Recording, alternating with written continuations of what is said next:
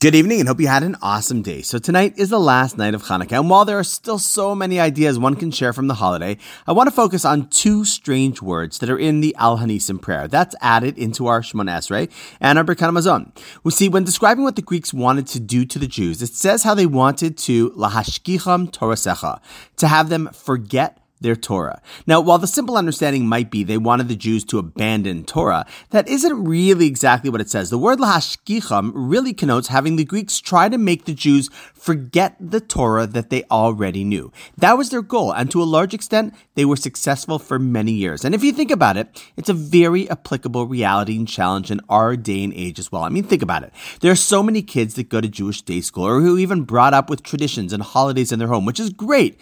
But the worst thing that can happen happen is when a person does have a Jewish education, but due to the values and pressures of the outside world, they end up forgetting it and leaving it behind. This is what the attack of the Greeks was, and it is unfortunately a similar attack that we face today. But this is where Hanukkah comes in because we believe that we can defeat this attack. And just like in those days when the Jews rose up to reclaim their Judaism, so too today you and I have to remember that even if we have been made to forget that which is important, that which is actually our essence, we have the power to remember and reclaim it.